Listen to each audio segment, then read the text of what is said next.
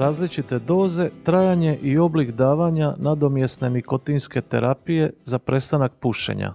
Dobar dan, ja sam Teo Peričić, suradnik Hrvatskog kohrena.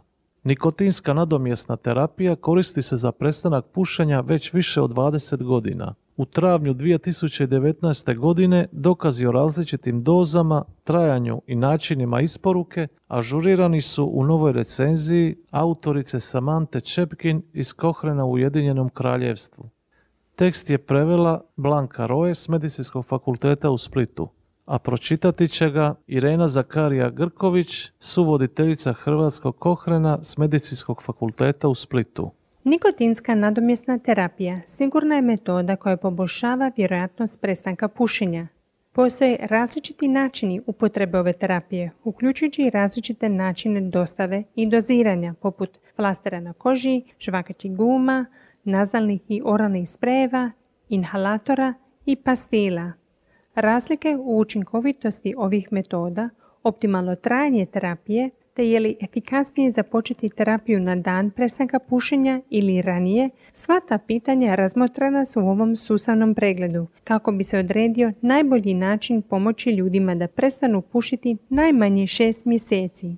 Uključena su 63 nasumična istraživanja u kojima je sudjelovalo više od 41 tisuća ljudi koji su htjeli prestati pušiti sadrže dokaze visoke pouzdanosti da korištenje različitih oblika terapije poput nikotinskih plastera ili brzo djelujuće nikotinske terapije poput žvakačih guma, pastila ili spreja za nos podjednako utječu na vjerojatnost prestanka pušenja. Prestanak pušenja s nikotinskim plasterom i brzo djelujućom nikotinskom terapijom rezultirao je od 15% do 36% većom vjerojatnošću da će osoba prestati pušiti.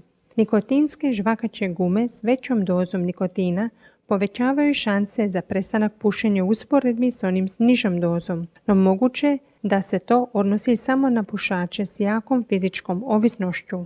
Vjerojatnije je da će ljudi prestati pušiti ako koriste flastere s dozom od 21 do 25 mg nikotina, nego onim s 14 do 15 mg. Za veće doze nikotina dokaze učinkovitosti su manje pouzdani. Postoje naznake da za počinjanje upotrebe nikotinske nadomjesne terapije prije dana prestanka pušenja može pomoći u prestanku pušenja, no potrebno je više dokaza za ovu tvrdnju. Nadalje, potrebno je još istraživanje o tome koliko dugo se nikotinska nadomjesna terapija treba koristiti, treba li se koristiti prema fiksnom rasporedu ili po želji, te bili se povećao broj ljudi koji su prestali pušiti kad bi nikotinska nadomjesna terapija bila besplatna. Pronašli smo nekoliko studija koje uspoređuju nuspojave za različite vrste primjene nikotinske nadomjesne terapije, ali uglavnom su zabilježene manje opasne nuspojave poput iritacije kože zbog uporabe flastera.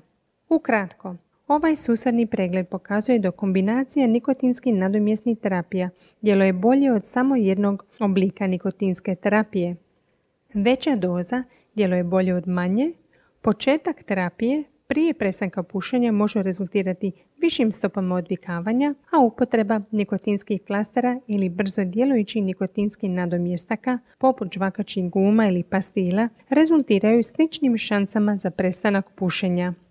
Ako želite detaljnije pogledati ovu veliku zbirku dokaza o nikotinskim nadomjesnim terapijama, samo posjetite cochranelibrary.com gdje će vam jednostavna pretraga za doze i nadomjesne nikotinske terapije pokazati pregled istraživanja na tu temu.